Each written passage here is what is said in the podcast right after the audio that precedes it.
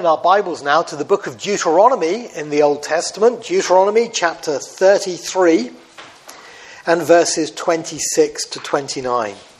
Deuteronomy chapter 33. So if you start at the beginning of the Bible, you'll find there's the first five books which are called the Law, and they are Genesis, Exodus, Leviticus, Numbers, and Deuteronomy. And these last words of Moses at the end of the book of Deuteronomy are some of the last words he spoke officially to the nation of Israel.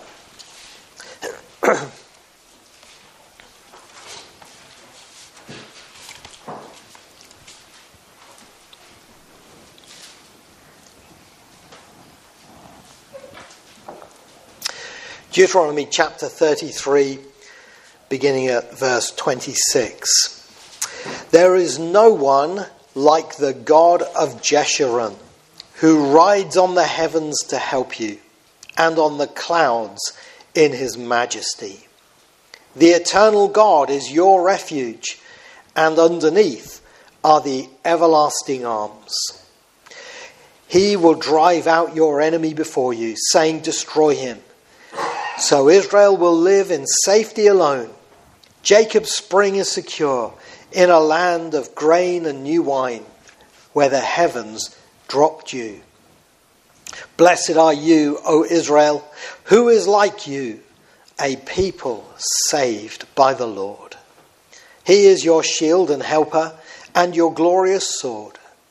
Your enemies will cower before you, and you will trample down their high places. Please keep your Bibles open there. He was called the luckiest man in Spain.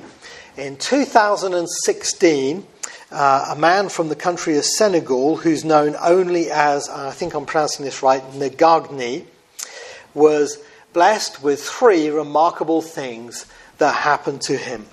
First of all, he himself actually had his life saved as he crossed the ocean in the boats, the little boats from Africa to Spain. His little boat got in difficulty, and the Spanish government rescued him and those on board the boat. Literally, his life was saved.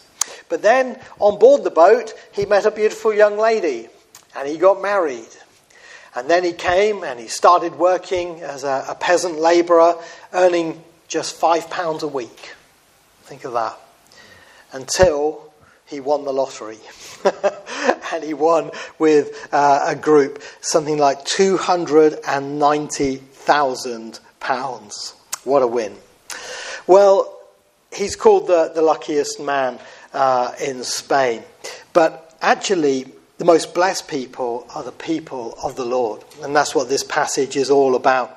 And I tell that story because like that man, the nation of Israel had three great blessings. They'd been saved, like that man had been saved. They were saved on the night of the Passover in Egypt, when God literally saved the people of Israel from the clutches of Egypt. They had been brought into a covenant, which in some parts of the Bible is like a wedding covenant, the covenant with God at Mount Sinai. And then they had come, as a result of that, into the bounty of God's blessings, blessings greater than money can ever be. And Deuteronomy chapter 33, Moses' last words to the children of Israel, are about the blessings of God's people. This whole chapter, if you were to read it through from the beginning, you would notice is where Moses ends his ministry to as a leader of the people of Israel in blessing each of the tribes. Now, this is something Jacob had done for the family of Israel. Back in Genesis chapter 49, he blessed each of his sons and gave a prophetic blessing on each of them. And Moses did the same here in Deuteronomy 33. And it's a fascinating study that I commend to you. But then he rounds up in verses 26 to 29 by blessing the whole nation of Israel collectively. And he talks about how wonderful their God is and how blessed are they to be his people. Verse 29, "Blessed are you, O Israel, who is like you, a people saved by the Lord." It's a beautiful bouquet of blessings, if you like, for this nation at the end of Moses' life. And the wonderful thing about this is, as believers in the Lord Jesus Christ, Israel's Messiah, we also come into these blessings in a spiritual way. 2 Corinthians 1 verse 20 says, "For no matter how many promises God has made, they are yes in Christ. And so through him, the Amen is spoken by us to the glory of God." Matthew Henry, that great Bible commentator, said, "What is said here of Israel is certainly to be applied to the church of the firstborn that are written in heaven." And Charles Spurgeon, the great Baptist preacher, said, "Moses was speaking primarily of them being Israel, but secondarily of all the chosen ones of God in every age." So I want us to look at this morning for our encouragement to realize what a blessed people we are if we know the Lord Jesus Christ. Yes, it is sentimental. There are sentimental verses here that touch our hearts and our feelings, and that's okay. There's nothing wrong with a bit of sentiment. But it's also fundamental. It teaches us things about God that are foundation for our understanding of him and our spiritual growth. But I'm praying also it will be instrumental to bring others here to faith in the Lord Jesus if you've not yet trusted in him. These are amazing words. C. H. McIntosh, the great Brethren commentator, said, "Nothing can exceed the preciousness of grace that breathes in the closing lines of this book, the book of Deuteronomy." So I'd like us to see these things, and I'd like to see them under four headings. I'd like us to see that we have, as Christians, a coming Saviour, a constant support, a calm settlement, and I'll explain what that means, and a complete salvation. These are four blessings outlined for us here in these verses.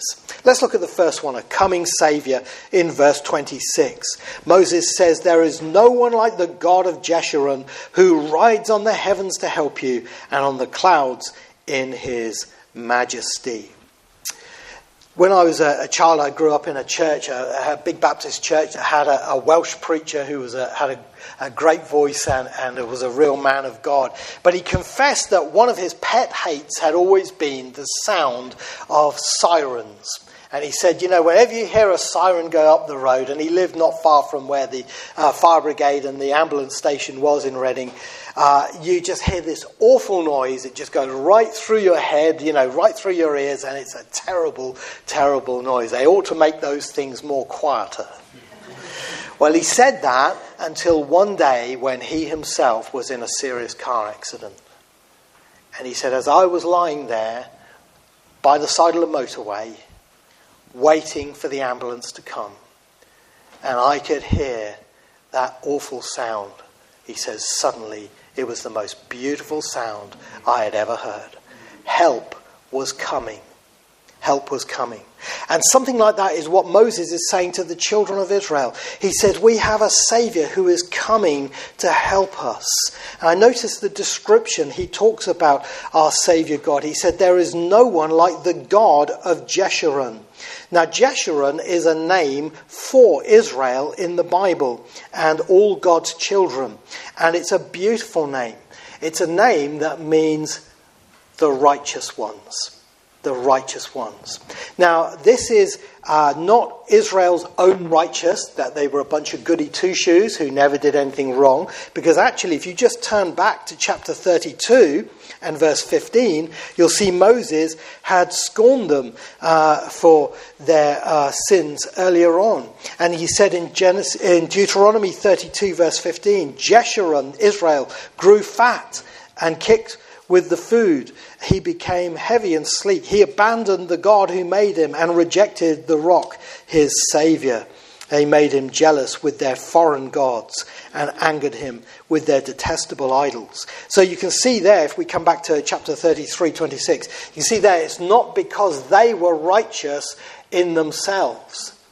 It was because when they trusted in the Lord, his righteousness was put on their account. And this is one of the truths that we have as Christians, that when we put our trust in the Lord Jesus Christ, he not only takes away our sin, but he then gives us his righteousness, his goodness on our account. So when God opens the ledger on the day of judgment, he can't see any sin because Jesus has paid for it. And what he sees instead is all the righteousness that the Lord Jesus earned in his perfect life, and it's all put to our account. So God says, I don't have to send you to hell because your sins are paid for, and you can come to heaven because you're as righteous as my son. Isn't that wonderful? And that's what he calls them. He's called here the God of Jeshurun, the one who makes Israel righteous. And it's a beautiful thing, that his description there. And it says rightly, there's no one like the God of Jeshurun. And I like to emphasize that, because when I was preparing this, lots of the commentaries said, oh, this description here is very like the other gods in the pagan world at that time. They obviously weren't paying attention to the text. The text says, there is no one like the God of Jeshurun. There's no one like the Lord our God. And that's Moses' point. He's the one you should put your trust in, because he's the one who makes us righteous. But also I notice not only his description, his design, because it says, who rides on the heavens to help you. To help you. You know, this term Jeshurun, the God of Jeshurun, is used one other time in the Bible, in Isaiah 44 and in verse 2. And this is one of my comfort verses. If I'm having a bad day, I read this in bed before I go to sleep. Isaiah 44 verse 2. This is what the Lord says. He who made you, who formed you in the womb, and who will help you. Do not be afraid, O Jacob my servant, Jeshurun, whom I have chosen. Now, do you see in that verse, he says exactly the same things. He will help you. And that's his design, his plan in coming to us. And what Moses is saying is, you know, God is going to come and help you. And our God in the Bible is always a coming God. He's always coming to us. He was going to come to them in the Bible days in the Lord Jesus Christ. He was going to come in person and pay for their sins. Then after Jesus ascended into heaven, he was going to come in the person of the Holy Spirit, who is still here today and lives in the heart of every true Christian. And one day in the future, he's going to come again. The Lord Jesus Christ is going to come again at his second coming. And that's the third thing I notice here, is his design and his descent. It says, he rides on the heavens to help you, and on the clouds in his majesty. Behold, he's coming with the clouds, says the New Testament in Matthew 24, Revelation chapter 1, verse 7, 1 Thessalonians 4. When Christ comes again, he's coming with the clouds of heaven to be our rescuer and our helper from this sinful, wicked world. So what a wonderful thing it is to have a Savior who is coming to help you, and to have that vision and that understanding of your God.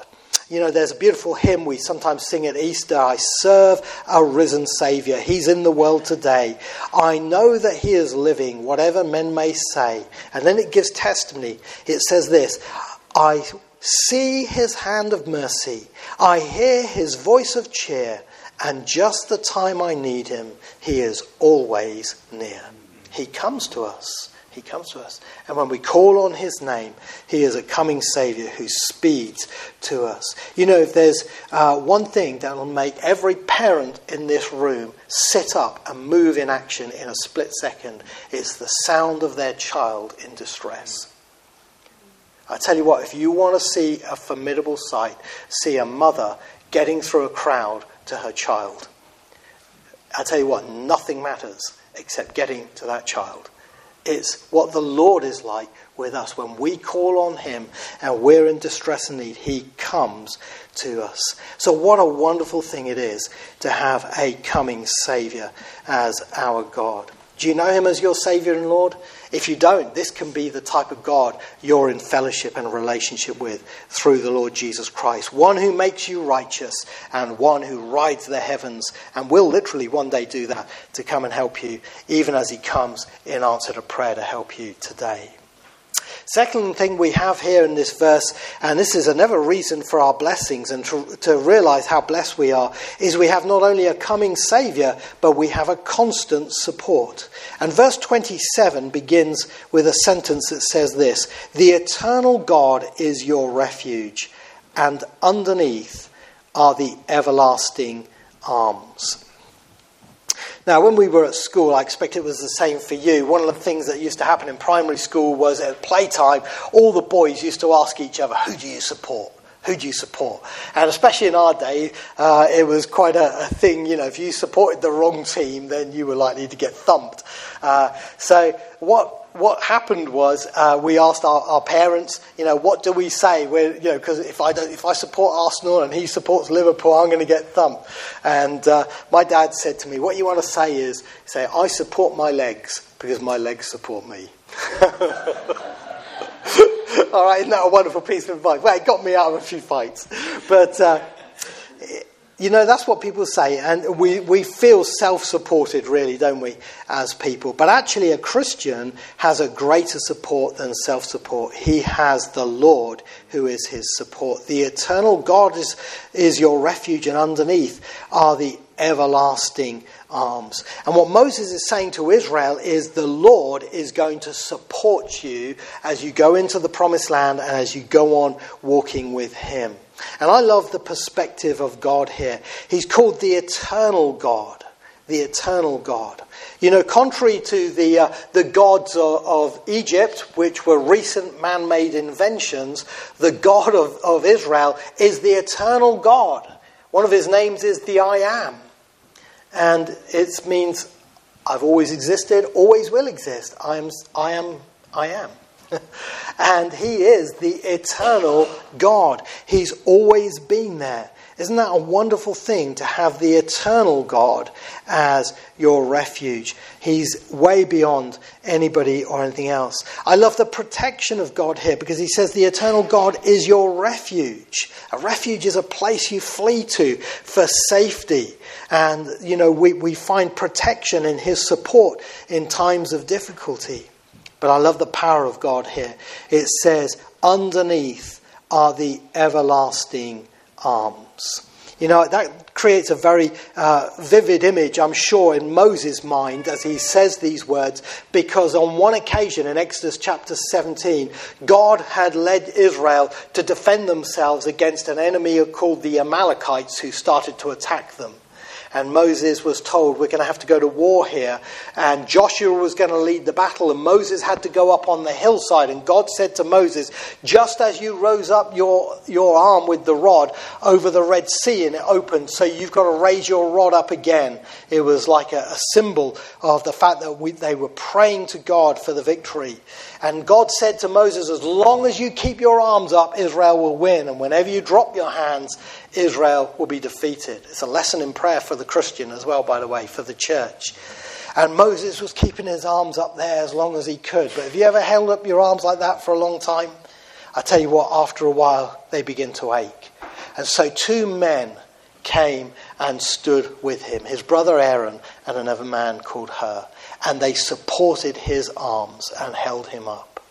A very vivid picture, I'm sure, for Moses of that support. It's a very vivid picture for me because when Samuel was born, Heather went into labour and she had quite a long and difficult night of labour, as every mother does. And she wasn't in a bed. She was on one of these medicine ball things that you sort of move yourself to get comfortable with. And she was in agony. He was a big baby. He was 10-7. So he wasn't coming out in a hurry. And it was a real battle.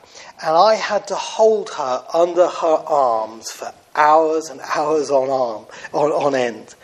And you know what? My arms were aching at the end of that. But we have a God who supports us, whose arms are everlasting arms. They never grow weary. They never grow tired. And so we will never fall. This is such a word of comfort to know we have that constant support. And underneath us is that security. In fact, if you look at these verses, what you find is we've got all-round blessing. The Lord is riding on the heavens, that's above us. He is underneath us with the everlasting arms. In the next part of the verse, you're going to see he goes before us, and later on it says that his blessings are all around us. So we have total blessing from this God. And he is a constant support and will never let us fall. Have you fallen into sin, Christian? I want to tell you, though you fall into sin, you won't fall into hell. Because underneath are the everlasting arms and God's blood and atonement by the Lord Jesus Christ are beneath you to protect you. When you come to die,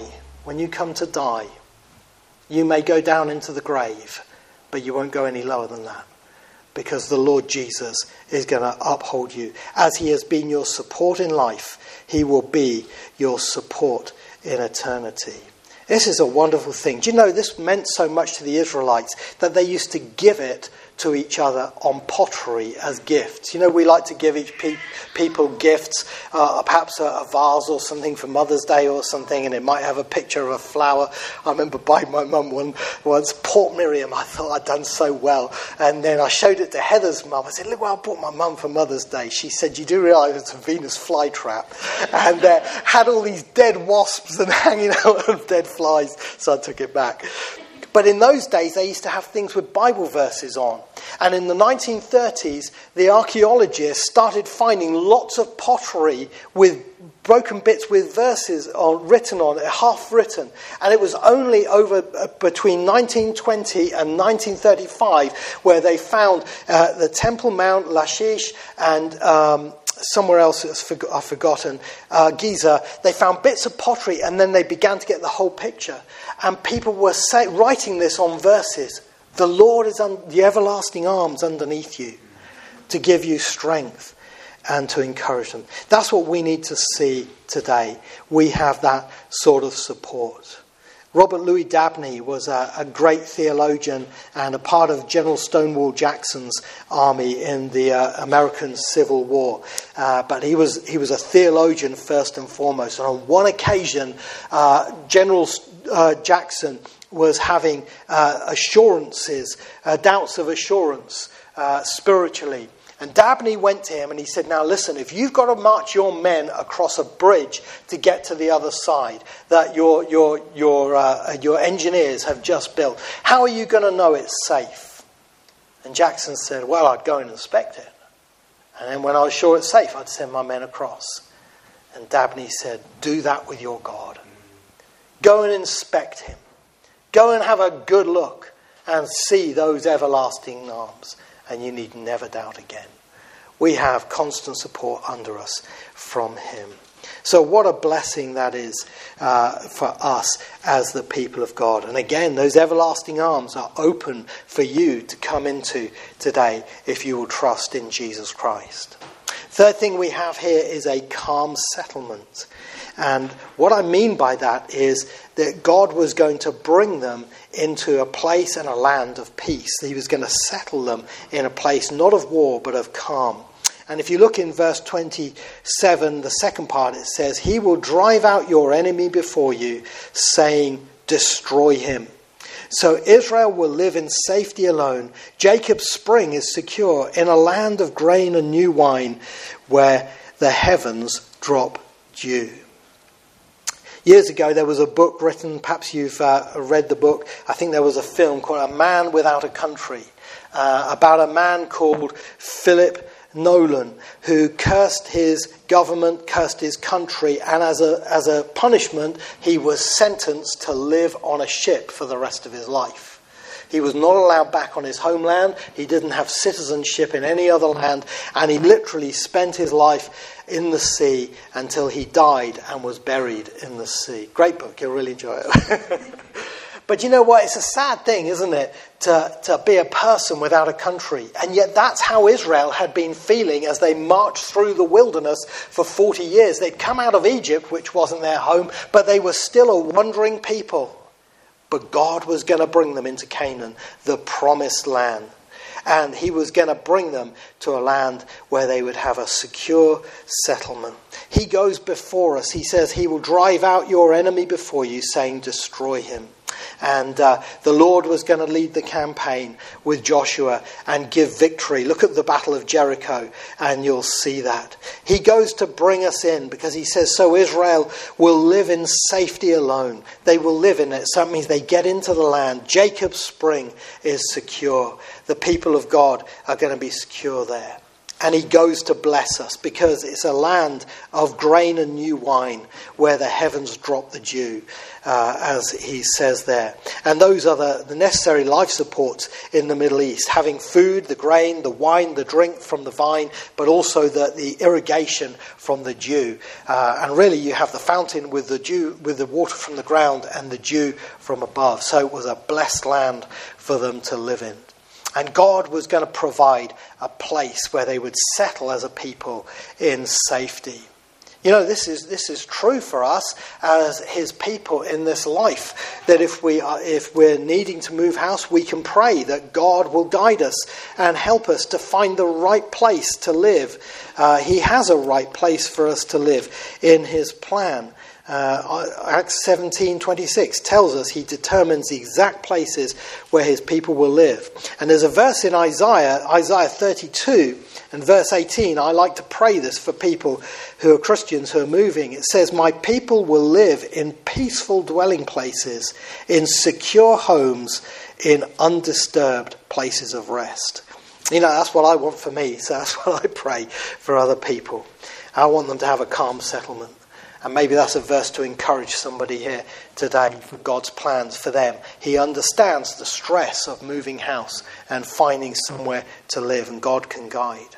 But even more so, God has a land for us beyond this world, a heavenly land which will be a calm settlement for us. Heaven itself, where we will be brought in by the work of the Lord Jesus. He goes before us. He went before us to defeat the enemy of death, saying, "Destroy him." And he conquered death on the cross. He brings us into the heavenly land where we will dwell in safety and security and in blessing with him. What a wonderful thing it is to be going to heaven. I wonder if you know in your heart you're going to heaven. One man said, "I plan to live forever, and so far so good." Well, I've got news for you. It may be going well now, but it won't go well forever, because we all die. And that's why we need to know salvation through the Lord Jesus Christ. We will either go to heaven or to hell. And so we need to turn to Christ. And the good news is he can bring us into heaven. Let me just give an illustration to show how that works. Warren Wiersbe, in his commentary on Philippians, tells this story. He says, "A friend in Washington, D.C. arranged for my oldest son and me to tour the White House. She told us to be at a certain place, at a certain gate, at 8 o'clock in the morning, and to be prepared to show evidence of who we were. David and I walked up to the gate, and the guard politely asked us our names. We told him, showing our credentials, and he said, 'Yes, sir, Mr. Warren Wiersbe and David, you may enter.' We got into the White House because our names were written down on the proper list, and our names got on that list through the intercession of another. So it is with our entrance to heaven. Because we have trusted Christ, our names are written down in the Lamb's Book of Life, and we will enter glory on his merits and intercession alone." I thought I explained it brilliantly. So if you haven't yet trusted in Christ, put your trust in him, that your name may be there. You may have that lovely place to go to when you die, that calm, settling place of heaven. And then finally, a complete salvation is how Moses ends it. This is the last blessing he talks about, but the greatest. Verse 29, "Blessed," or happy even, "are you, O Israel." I think that's how the King James translates it. "Who is like you, a people saved by the Lord." Salvation is God's greatest blessing for any of us. And here we see Israel is a people who are saved by the Lord. You can't save yourself. Only the Lord can save you. And he can save from the penalty of sin, the things we've done wrong. We deserve, as I've said, to be punished for our sins. God's judgment is real.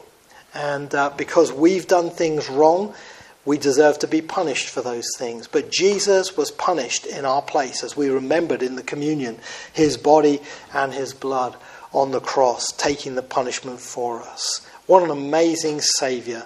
How much love he showed to us. Donald Gray Barnhouse said, "Love that goes outward is affection, but love that stoops is grace." And our great God stooped to come and pay the price for our sin so we could be forgiven. He gives us salvation from the power of sin too. Because you'll notice Moses is talking here in the last part of the verse about a battle. He said, "He is your shield and helper and your glorious sword. Your enemies will cower before you, and you will trample down their high places." Israel was going to enter the promised land, and in the book of Joshua we see that there was combat involved in that. And in the Christian life, after we've been saved from the penalty of sin, we then have to deal with the power of sin in our lives. We don't want to keep sinning. And so, because we've been saved by grace, we fight that battle. And the Lord is the one who gives us the power. He's our shield and our helper and our glorious sword. The one who helps us in the battle against our sins. And triumphantly, one day, he will bring us to trample down our enemies under our feet. You know, the Bible literally says that in Romans 16, that the God of peace will soon crush Satan under your feet. What an amazing thing that is. You know, Joshua, when he conquered the Canaanite kings, he lined them up and he got the men to come and put their feet on the necks of the kings who had been their enemies. It was a symbolic thing saying, "We've had victory over you." One day, the presence of sin, the power of sin, the penalty of sin will all be done away with because of our God helping us to get victory, even as he saved us by paying for our sins on the cross. The hymn writer said, "Be of sin the double cure, save from wrath, and make me pure." And he can do that. So I wonder if you're trusting in the Lord Jesus Christ today. If so, realize these blessings that are yours. What a blessed people you are. You have a coming Saviour. You have a constant support. You have a calm settlement before you in heaven. And you have a complete salvation. Realize and give praise for those things. And utilize. Put those things into prayer. And thank God for them. And pray for their blessings to go on growing in the reality in your life. And if you've not yet come to Christ, put your faith in him. The Bible says, "Believe in the Lord Jesus Christ, and you shall be saved." Let's close our service.